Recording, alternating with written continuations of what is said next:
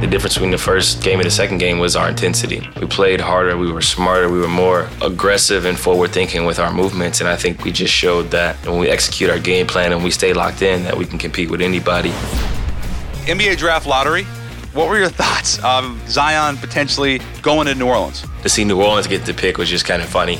To get the number one pick and now have a bunch of suitors who are probably going to be offering different packages uh, to try to attain that number one pick is going to be an interesting summer. What was that like meeting the great Jennifer, who inspired not only a Twitter phenomena, but also just has been the uh, the backbone of the pull up? You know, it was nice to meet her in person, and it's funny that we've gotten to this spot just based off of a social media tweet and response. It just shows you where we're at now in America.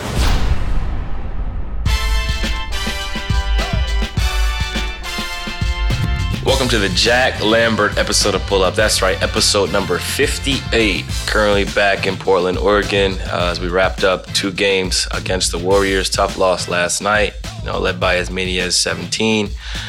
Ended up dropping the game uh, in the last few minutes. You know, definitely a, closely contested game. A lot of offense, a lot of defense, a lot of three pointers, uh, runouts, things of that nature. It was definitely a fun game to play in. Would have been better if we won, but I'm sure the fans are were happy to see it. I think the ratings were as good as they've been since I don't know 2017, since ESPN's been showing conference finals games. I think the uh, San Antonio Spurs Warriors game was the next closest in terms of rating. I don't really understand the numbers and what the ratings mean, but it was it was fun to be a part of such a highly contested, highly watched game. Uh, really looking forward to Game Three at home. First time we'll be playing at home in the conference finals since 2000, 19 years ago. So I'm sure the fans are excited as we are uh, to try to even up this series as we get ready for Game Three. Without further ado, welcome Jordan Schultz to the Pull Up Pod. As always, Jordan. I know your sleep schedule's been crazy. You've been, you know, monitoring the conference finals, also monitoring the draft lottery. What have these last few days been like for you? You know, it's been crazy, but I feel like for you, if you know the playoffs are your money time, for me, you know, when you have this type of hectic schedule with sports, it's what it's the reason why I love it so much because, like you said, we have the the conference finals, the NBA draft lottery uh, coaching rumors. It, it's a lot of fun. I mean, when baseball starts and the and basketball's over and the draft's over, and you have those that big lull, it, it's tough, man. And and you start to be like, man, I can't wait for football season, but it's mid July, and and it just it, it, starts to wear on you because you want these types of moments. So if uh, I, I really can't complain, it's been a lot of work, but a lot of fun work and uh, a lot of phone calls and texts. I feel like you probably get, I don't know, let's say you get hundreds of texts after a game, especially when you go off. You know, if, for me, if I'm not getting texts, I start to get worried. You know, if, if I'm not hearing back from people, uh, whether it's a GM or a player or an agent, whatever it is, then I start to get worried. So um, I try to be aggressive with it, but also not uh, not too aggressive to where I'm an annoyance. You know, I know I annoy you, but that's my job. that's funny, man. And that's a, that's a unique perspective to see, you know, with the giraffe approaching trades, obviously being one of the main things people are, are, looking at with New Orleans getting the first pick in the draft and potentially landing Zion. A lot of moving parts with Anthony Davis. If they're going to keep him, if they're going to trade him, is he happy? The Lakers with the fourth pick in the draft as well. So it's just interesting to see the rumors kind of starting up with free agency, sparking Kyrie, Jimmy Butler, among others, and seeing some some rumors about Mike Conley, Bradley Beal, etc. It's always interesting to see uh, what's going on this time of year. So I'm sure your phone is is pretty busy uh, right now. After games, my phone is you know ringing, so to speak. I, although my phone doesn't ring after 9 p.m., I get a lot of text messages, especially after a four overtime game or a closeout game. You're looking at two, three hundred text messages, uh, sometimes from people you talk to consistently sometimes people you haven't talked to since high school. So it's always interesting to see that uh, type of balance uh, that's there. Yeah, we, we talked about the the high school text. Or my favorite is like, "Hey man, haven't seen you since Miss Kilgard's class in sixth grade, but just wanted to ask you about this." Can you help me get a job here?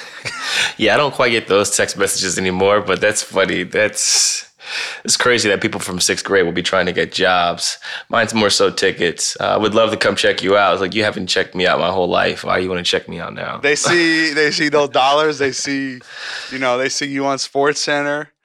Uh, for me, it's it's uh, it's always an entertaining text because you get those once every couple weeks or once a month. Just curious, what's the percentage of like okay after after the closeout game when you went for 37 in Denver? You what you what 200 250 texts? How many of those do you think you responded to at least within the first like couple days? Uh, i had like 300 280 texts or something like that. So i mean i basically look look through them to see who i actually talk to like my friends and my family people I actually have a relationship with and i try to respond right away once i have time. And then the other ones uh, it's just hit or miss. Depends on what type of mood i'm in on, on if i respond or not. Sometimes i do sometimes i just put it an emoji or just like uh, you know how you can like a, a comment or or uh, thumbs up something. Yeah, yeah, that's easy. Sometimes I just That's do easy. that because some people, you know, I hate to say it, but uh, the response isn't necessary. Um, especially at this point in my life, with how long I've been alive and the relationships I've built and made. If you aren't in my circle now, it's too late. You're not going to be in my circle or a part of it. Where do I stand? Am I am I in the circle of trust like in Meet the Parents? Did I text you back? well, where where I was gonna go next was it always amazes me how quickly you get back, even after like a big game. You know, it's it's it's impressive. I'm always like, man, God, he's so good at responding. Like a lot of guys will take a week or two weeks, or you got to hit them back. You know, and they won't even. And then it's like, oh yeah, or or or some people just don't respond ever. Know, I appreciate that, man. I mean, uh, it means a lot. Nah, no problem, man. I told you I respond to people that I actually have a relationship with. So, you know, the day I stop stop responding, that means that our relationship is over. No, I'm just kidding. okay, well, well, I'll, I'll just um, I'll, I'm just playing with you, man. I'm not going to stop responding to you, man. I'll, I'll monitor that. Um, one thing I have monitored in this series with Blazers Warriors is the Curry brothers. Um, how much have you paid attention to see the combination of Steph and Seth? Obviously, Seth was really good in game two. Uh, they combined for 53 points in game two. What have you noticed from that? And uh, have you guys even talked about it, or it's a non non issue or non factor in the locker room? It's it's a non-factor, non-issue in the locker room for us. I think the media has you know kind of blown it up and made it a huge story. Obviously, it's something special for their family to go through, something unique that you see uh, with two brothers, you know, playing at this level for one, and then being able to make it this far and actually having to compete against each other at the same position. I think they've enjoyed the competition. They've enjoyed competing against each other, kind of like the backyard rivalries I imagine they had growing up. But for us, we're just trying to win a game, win a series, and uh, kind of move forward. And I think their their mindset is the same. You know, it's nice to get those little battles in between. I'm sure they enjoy gardening each other, stealing the ball, scoring on each other, things of that nature. But for us, we just want Seth to play well. We want Steph to, to have terrible games and uh, give ourselves the best chance of winning. I'm sure for their families, it's uh, mixed mixed emotions as they watch them kind of battle it out. Yeah, it's been it's been fun as a media member to to see the parents and the family get behind it. Obviously, it's got to be a challenge for the family on one end, but also it's as Draymond said in his post game press conference. Like, what else could you ask for, especially as a dad like Dell who played in the league? What what would it be for you? Just theoretically, if you were to play against Eric in a game of that magnitude, I think it would be dope. It would be a unique experience. Uh, we would definitely be excited about the opportunity to compete against each other. Uh, we're two extremely competitive players, so I would imagine that you know we would really enjoy going head to head. You know those little mini matchups throughout the game where you you get isolated on on one or the other, and are able to try to take advantage. And I think you know it'd be similar to you know what Steph said. You know wanting to play wanting you know what's best for your sibling while winning i think that's what you always you know kind of look forward to but sometimes you want to shut them down too so you hope that they have a terrible night so that you can really talk about it forever and and kind of reminisce on the time where you locked them up and gave them buckets Yeah, yeah, I hear that. Uh, I just wanted to let you know how much it meant to me to see you with Jennifer pregame last night. She was she was fired up. I think everybody that saw that interaction, you gave her a hug. Clearly, it was a it was a nice moment for for you both, especially her. Um, what was uh, what was that like meeting the great Jennifer, who inspired not only a Twitter uh, battle or a, a Twitter you know, phenomena, but also just has been the uh, the backbone of the pull up. It was funny to see how far she's come um, since you know I responded to her tweet, you know, some time ago. A very witty and very warrior fan like for her to you know complain about us not winning and to you know kind of patronize me, but you know, she was a good sport. She's she's uh, been able to do some interviews, some podcasts. She's taken advantage of the situation. Uh, to her credit, she seems like a nice person. She seems um, very forthcoming and ironically, I think she is a Warriors fan, but she's from Chicago, so there's uh, an interesting dynamic there, so to speak. But uh, needless to say, you know, it was nice to meet her in person. I wish her nothing but the best going forward. And um, it's funny that you know we've we've gotten to this spot just based off of a social media tweet and response. It just shows you where we're at now uh, in America. Yeah, yeah. Well, she did say, uh, for what it's worth, that she is a, a bandwagon Warriors fan, even though she's not from the Bay. Um, this is a, this is a quote from the Washington Post. In the past, I had seen different things about CJ saying stuff about the Warriors having a super stacked team. So when that tweet came up, I was just like, I'm tired of this guy saying stuff, and they haven't even won a freaking playoff game. so clearly, you uh, your your response, like she must have been out of her mind. But it's it, to your point, she has come a long way, hasn't she? Now she can have this healthy interaction with you, and uh, I'm trying Jennifer is is kind of like developed into this really positive thing. Yeah, I think it's definitely positive, and the reactions, you know, across the league and across the United States basically has been positive. You know, other teams have stolen it, you know, basically telling their fans and, and telling people that have mocked them that they're trying. I think it's it's really cool to see, you know, a situation like this turn out to be good. You know, I mean, a lot of times right. situations like that can be blown out of proportion, or a guy can respond, you know, the wrong way, or emotions can ride high, and it can lead to, you know, choice words. And I think that in this case, it, it showed some of the good behind uh, interacting with fans on social media.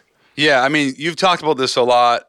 We probably hit this a fair amount on the podcast as a whole, but uh, social media being a positive and a negative and and how do you um, find that balance and how do you channel whatever negativity is from fans or or just people in general on Twitter, the general public, how do you channel that into a positive or at least divert the negativity? And this is a perfect example to your point, CJ, about taking something that could have been construed really negatively or you could have responded differently, you could have not responded, but here's a situation where you responded uh, appropriately, and it turned into something really fun. And it, it's obviously made a big big impact on her life. And I've heard people, I've read about this too, but like I've actually heard people joking like. You know, I'm trying Jennifer I, just randomly, and it's it, I always get a, a kick out of it because the impetus to all that was just a tweet, you know, uh, last year and a response from you that in many situations probably uh, nobody would have even seen, but this one happened to be a big deal. Yeah, it, it was crazy because I could have said a lot of things, but right. The first thing that really came to my mind is that I'm trying. You know, I could have cursed her out. I could have looked at her Abby and tried to make fun of her or tried to take digs at her, but I just, you know, felt like I'm trying is what came to mind, and that's why I wanted to say I had no idea it was going to be this big of a deal or blow up uh, like like it did. But I think in the event of it, it's just something we can learn from it is that sometimes just honest, sincere response, mm-hmm. you know, have the most impactful meetings. Um, now, if I would have responded honestly with some choice words, I think that it still probably would have blown up, but I don't think it would have been as positive of a situation or experience for all parties involved. Probably me too, depending on what I would have said. We got to get t shirts. I mean, I've seen t shirts, but we haven't actually made Pull Up Pod sponsored I'm trying Jennifer shirts. I think that's the number one priority this summer? We haven't. That would be hilarious. I actually have a T-shirt. Uh, randomly, someone gave me um, a T-shirt to wear, and I rocked it, and uh, it was just funny. Well, it speaks. It was really funny. It, it does. It does speak to your humility as a, to, to respond. I'm I'm trying. Like, there's something so honest and like vulnerable about it that I think that's what made it so special. It wasn't just the fact that you responded, but it was the manner in which you did. Um, and and that's what has had the staying power. What have you seen? See, just moving, uh, shifting gears into hoops. Uh, what did you get from game two, especially early, that you were able to create such a great rhythm? And what can you take from game two, especially the positives, into game three when you go back home tomorrow night? I think just being aggressive, that's the biggest thing. Um, they're throwing us different looks, obviously, making us a vocal point of their uh, defensive responsibilities and assignments. But we just got to be aggressive, you know, do everything with aggressive mentality, cutting, screening, driving, attacking, split decisions, um, not thinking, just really reacting and reading, you know, what's going on out there. And I think that the difference between the first game and the second game was our intensity. We played harder, we were smarter, we were more um, aggressive and forward thinking with our movements. And I think that was, you know, a big reason why we were able to kind of gain the lead, although we didn't sustain it. Um, we just showed that you know, when we execute our game plan and we stay locked in, that we can compete with anybody. And uh, now it's just about closing games out. You know, going back home, you learn from, you know, some of the things that happened in game one and game two, but understanding that game three will be different. The pace will be different um, the intensity level, how locked in they are, understanding what's at stake here with a with a home game for us. Now roles kind of reversing and being able to try to take care of business at home like they did. So it's just just about having that aggressive mentality mindset, really focusing on the game plan, and then just going out there and having fun. At the end of the day, it's a game, a game you played your whole life. So you go compete, uh, do the best you can, but make sure that you're having fun out there. I liked the pick and roll coverage was much better. To your point about intensity. Uh, being diligent with detail. You know, in game one, Steph especially and Klay somewhat got a ton of open looks that you guys clearly knew you couldn't give up again. Um, I thought Mo did a nice job on Steph, but when their pick and roll is really getting going, it's very tough when guys are making shots. At some point, you're going to have to give up something.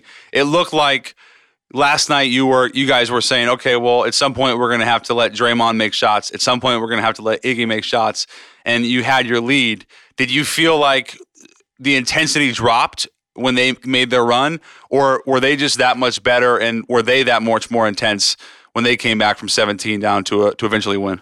Mm, I think the difference was just you know early on in the game they were missing shots and we, and we were making shots. Um, we had a two three minute drought where we weren't scoring. We had some turnovers that led to you know six seven points you know in, in three three consecutive possessions.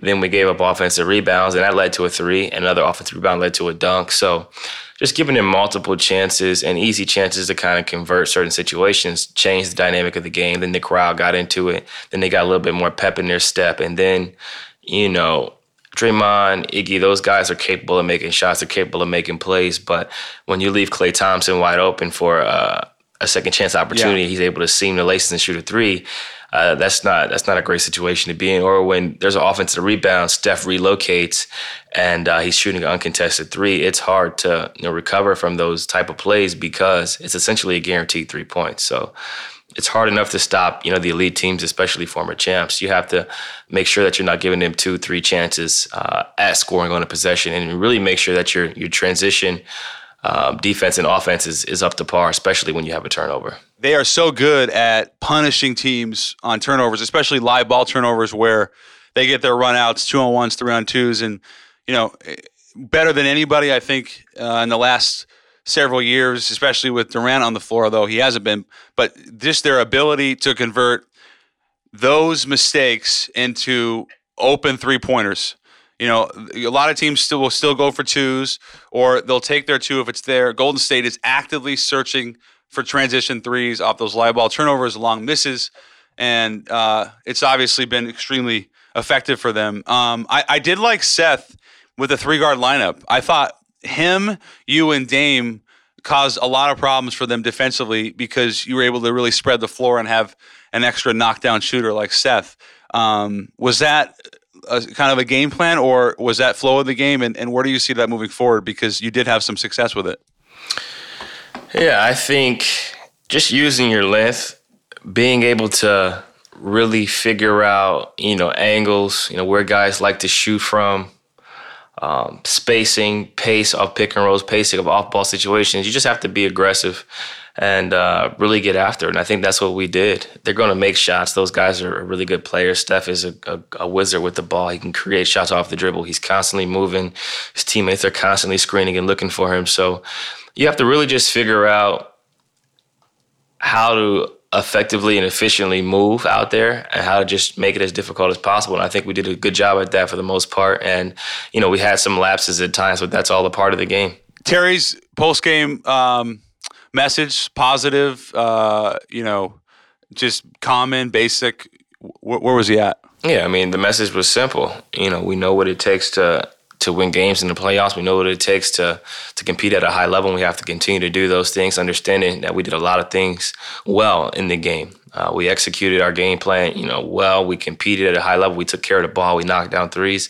Now we just have to sustain that for 48 minutes. You know, they're a team that's capable of going on runs, especially in the third quarter. So mm-hmm. we have to be sure that you know we're locked in and engaged at all times because you know one lapse, two lapses, you know, can allow things to spiral, you know, outside of your favor. But I thought we kept our heads. You yeah. know, they went on a run. We, we rallied the storm, and ended up being up by eight points in the fourth quarter we just got to do a better job of of executing down the stretch. And then once again, it's a make or miss league. So yeah, you know, you miss shots in the fourth quarter and they make shots, your your chances of winning are going to decrease. I was just going to say, you said that after uh, or, or, last night, make or miss league. Um, interesting, you you say that, and basically, uh, you felt like the intensity of basically, well, the intensity of you guys was was strong. The second half, they made shots. They were more focused, perhaps. Uh, obviously, more aggressive with with some of their pick and roll action. Um, and you know, I would imagine that going home gives you a tremendous lift. Uh, I don't know if you know this, C, but the Blazers are the number one home offensive efficiency team in the league, averaging about 118 points a game. So clearly, at home, you guys feel borderline invincible. I would imagine. Um, and this is an opportunity for you in front of your fans, where you've been so good in the playoffs, to turn this right back around. Yeah, we definitely feel good at home. It's a comfort level that's unique to being on the road. You get to sleep in your own bed. You get to do a lot of things that you're accustomed to doing, and it's just a, a more comfortable setting because people are cheering for you every time you shoot. Locker room situation up until the game starts. Throughout the game, it's just a more comfortable setting. So, uh, I think that I would expect everyone to play better, feed off of the crowd um, understanding what's at stake here, understanding what we have to do. You know, we have a home game we need to take advantage of uh, in game three, and we have a game plan in place that we feel very confident about. We just have to go out there and execute it. What's interesting before we move on to the East is that you guys have been in situations all year, adverse situations, whether it's, you know, injuries, obviously, Nurk, the big one of late, uh, being in a position against Oklahoma City where you had to you faced multiple elimination uh, against uh, sorry against Denver where you faced multiple elimination games. Um, you know Oklahoma City where you go where you you lose game three and then you have to steal one on the road. Um, it just seems like every time you've had your backs up against the wall, you've responded. Does that help you at all tomorrow night? Yeah, I think that you know past experiences definitely can make the situation better. Uh, understanding what you've gone through in the past, but also understanding this is a completely different series. Mm-hmm. Um, we're going to be playing at home, but they're still, you know, a very good team. You know, there's a reason why they won back-to-back championships. So uh, we got to be locked in, engaged, understanding that they're not going to just lay down because they're playing at home. And we also understand that we're capable of winning games on the road and at home because we've done that and we've had to do that with our backs against the wall. So in this situation, I think for us, it's just stick to the game plan, control what you can control, uh, be just being locked in, playing with a lot of energy, and uh, doing whatever it takes to help your team win. Did you get to watch Game One, Bucks Raptors? Uh, I, I, watched a little bit of it. I caught the end of it. You know, fourth quarter, uh, they played with a lot of intensity. I thought that the big fella Lopez, yeah. you know, he really showed out. He's knocking down threes, getting to the cup.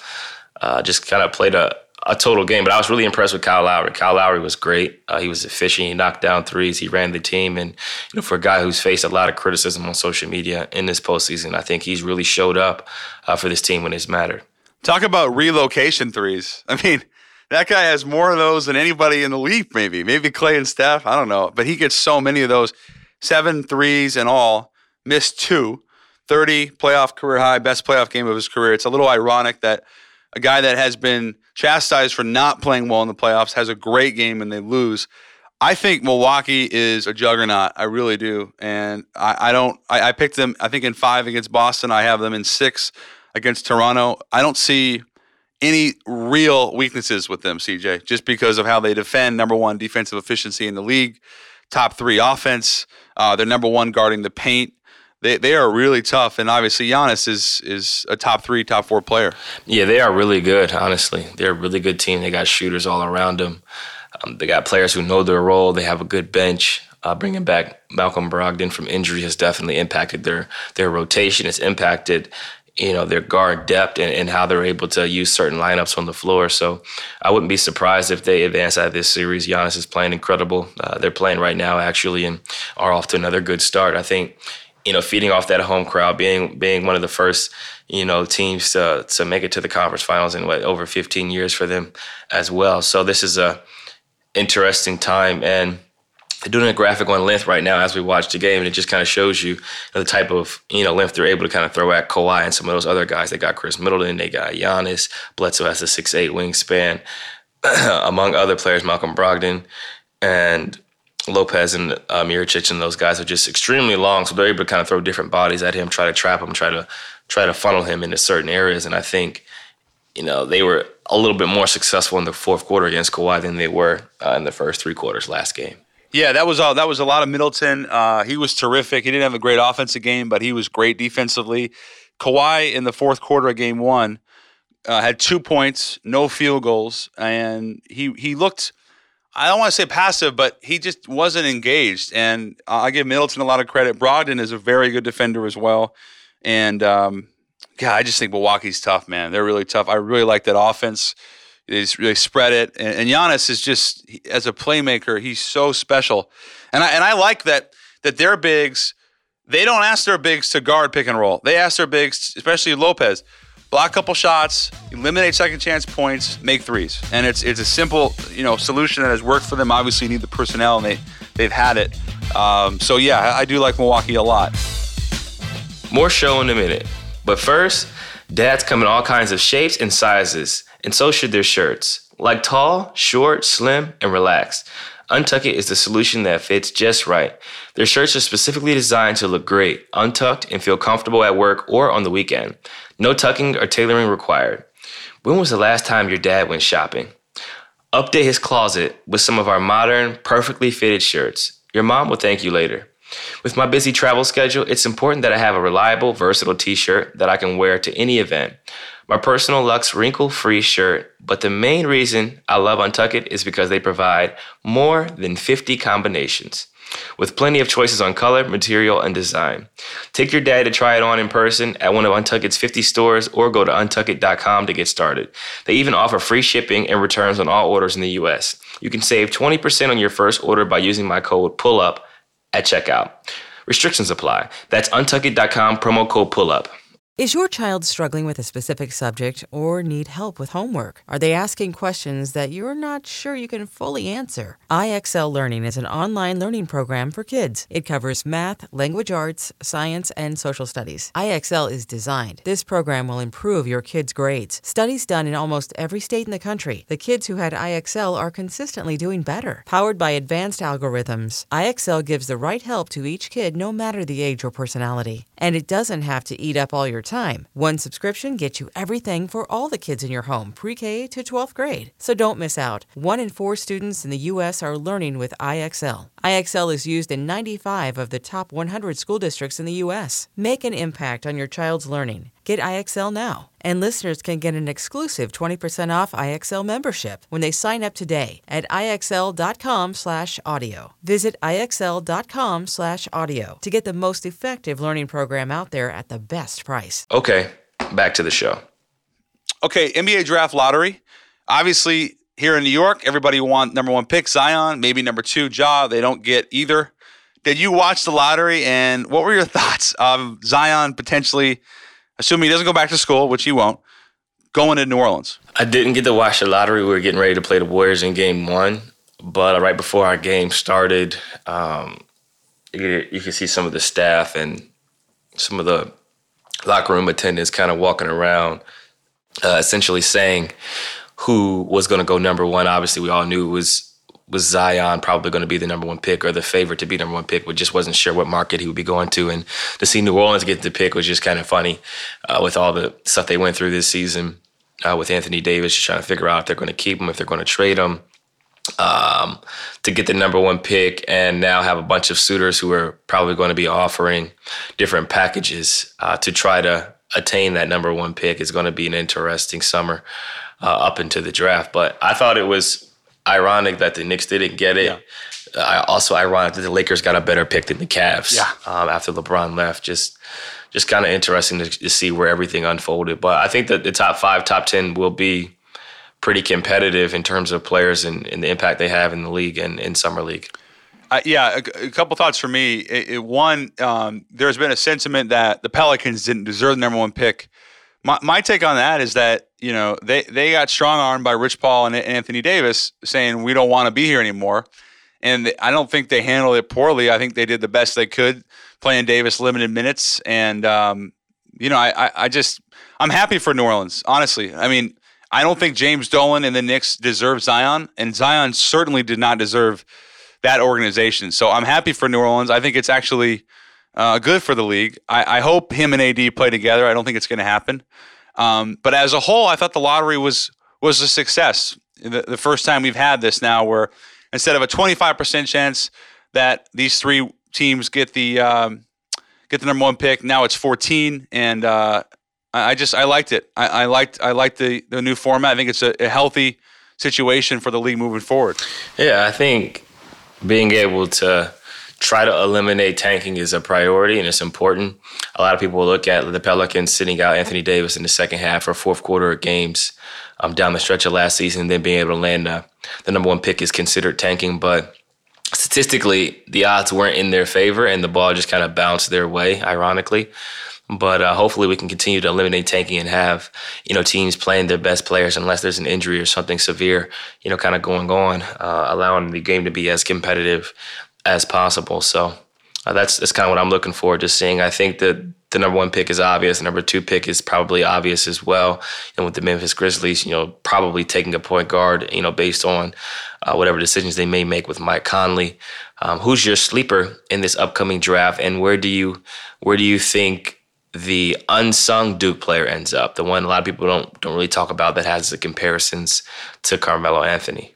Cam Reddish, you mean? Yes, Cam Reddish. I I, I struggle with him. I want to like him, but uh, he he he disappeared in so many games. And for a guy that was supposed to be a a knockdown shooter, you know, he shot in the low 30s much of the year. Um, you know, he had a couple takeover games. I think it was Syracuse and Florida State. I want to say he he's I, he's interesting. Uh, the Melo thing is that's probably best case. Obviously, he's got to put on some weight. I I, I want to like him. Barrett's really tough for me to evaluate because I don't see a ton of wiggle, and I don't see a super explosive athlete. Um, he's very offensively skilled. I mean, the guy averaged 23 points a game, and he was dominant at times. But I, I will say, CJ, watching him, it was hard down the stretch where it almost seemed like he he had he had it in his mind that he was going to take the last shots in the final two three minutes of games, and it I thought it cost him the tournament, and and I think it's something to monitor moving forward. Yeah, it'll be interesting to see what team he goes to and the role they give him in terms of playing the one or the two or the three, how much pick and roll or decision making responsibility he has, or is it just kind of go get us a bucket?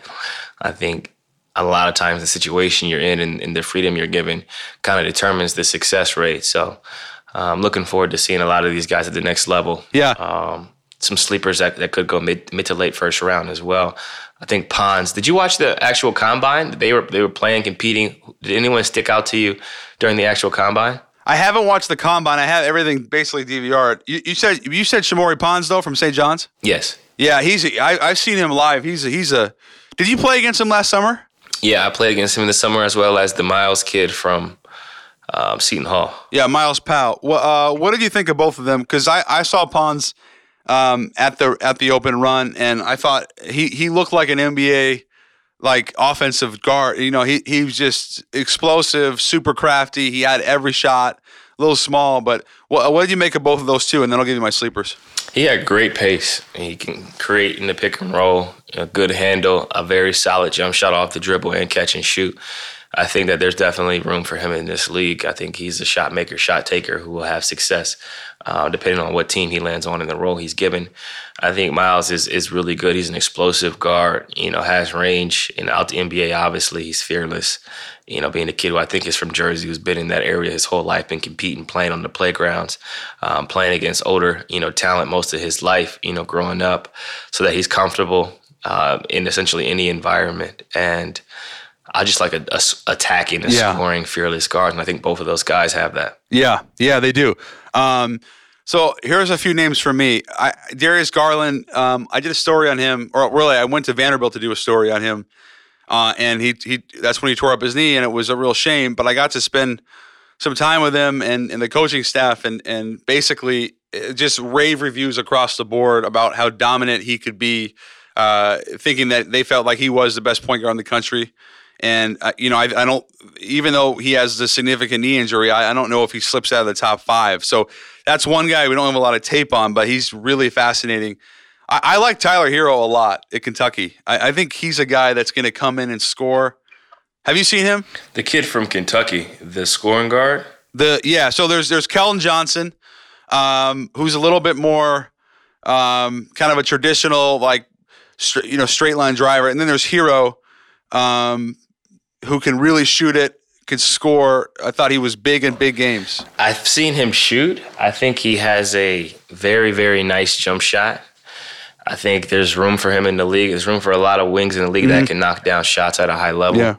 Uh, I'm not sure, you know, how he played in big games because I don't watch a lot of college basketball. But I would imagine that, you know, he's a guy who can, you know, going to Kentucky. It's hard to really see exactly what you possess because the the amount of talent on the yeah. team. You know, looking at Devin Booker and some of those guys who had special ceilings, but you weren't quite sure what you're going to get based on what you were seeing at that level, based on how they were being used. So it'll be interesting to see you know, how his game kind of evolves and opens up once he's given more freedom, once he's you know receiving NBA training daily, and put in this yeah. situation to where you know, he's a, he's able to kind of display everything he has in the arsenal. Yeah, um, I, I spent some time with him and his his team recently, and what what stood out to me was he's been he's been working on his body and really trying to become a pro for a really long time. And you know, he he's he's just like he's. I think there's a lot there to work with.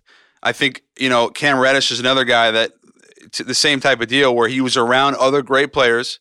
He wasn't asked to do a ton of things, and you don't really know what you're going to get, but you know there's a ton, there's a lot to work with there. Um, so it'll be interesting to monitor Herro. I think Daniel Daniel Gafford, the big guy from Arkansas, Matisse Thybulle from Washington, who set every record in terms of steals and blocks. Uh, Lu Dort, Arizona State. These are just some guys that I've watched and really liked. Grant Williams, we had him on the podcast. I don't know if he's going to go in the first round or not, but CJ, he's a hell of a player.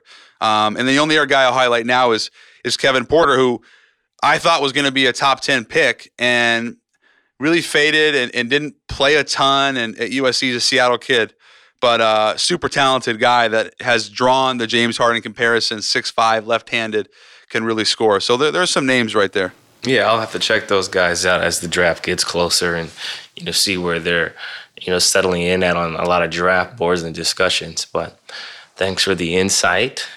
I truly appreciate it. Any any uh, any Lehigh guys?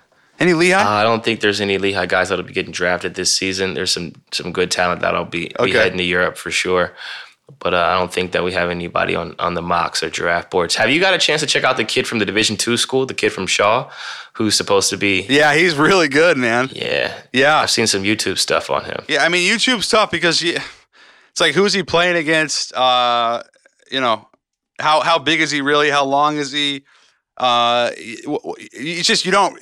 A lot of guys look great on YouTube. Like Jahvon Quinerly looked like a best point guard in the last ten years, or one of them, and, and he barely played at Villanova. Now he's transferring. So um, I have I have been impressed with. Uh, I'm blanking on his name. Do you remember his name? Uh, I do not remember his name, but I can tell you that you know when I watch YouTube, I don't look at the highlights. I'm looking at what type of shots guys are getting. Like, can they create space? I'm not looking for jelly fam like right. finishes.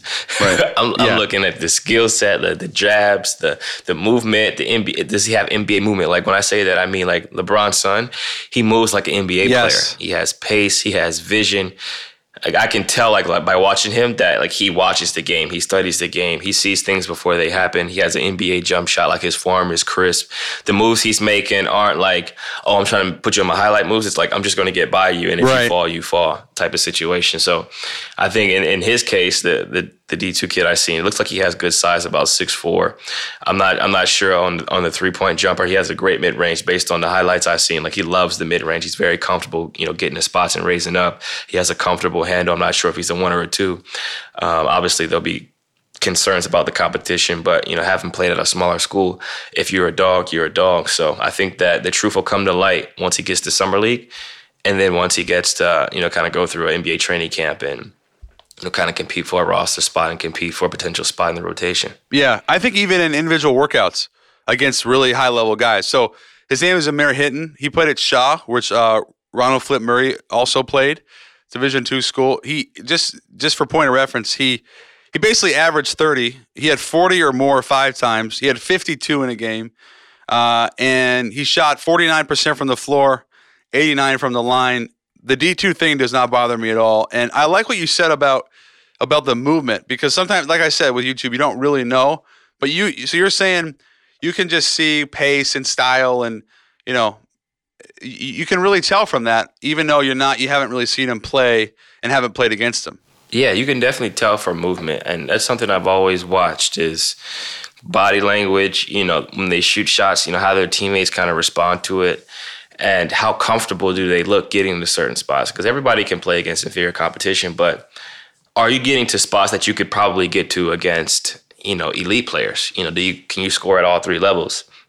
what's your go-to move how's your form look on your jump shot you know, those are things you can you can watch you know if a, if a guy's playing against high schoolers you can tell based on his movement patterns how easy the game comes to him you know where he's at with his jump or where he's at with his creativity and then you know i always look at obviously size matters in the nba speed matters quickness smarts ability to manipulate a defense if you can manipulate a defense and you get into your spots with ease it'll get harder but if you have moves you'll still be able to you know succeed at the highest level. You just it just will be a little harder. A dog is a dog, baby. I like that. A dog is a dog, man, and you know I'm looking forward to Game Three. I'm going to watch the rest of this Bucks yeah Raptors game.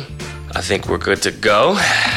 I appreciate all the fans out there tuning in as always. You know, make sure you tune in tomorrow night to Game Three, Rip City. We look forward to seeing you there as well. You can catch us on Apple Podcasts, Spotify, radio.com backslash pull up with CJ, or wherever you get your shows. And don't forget to pull up. Pull up.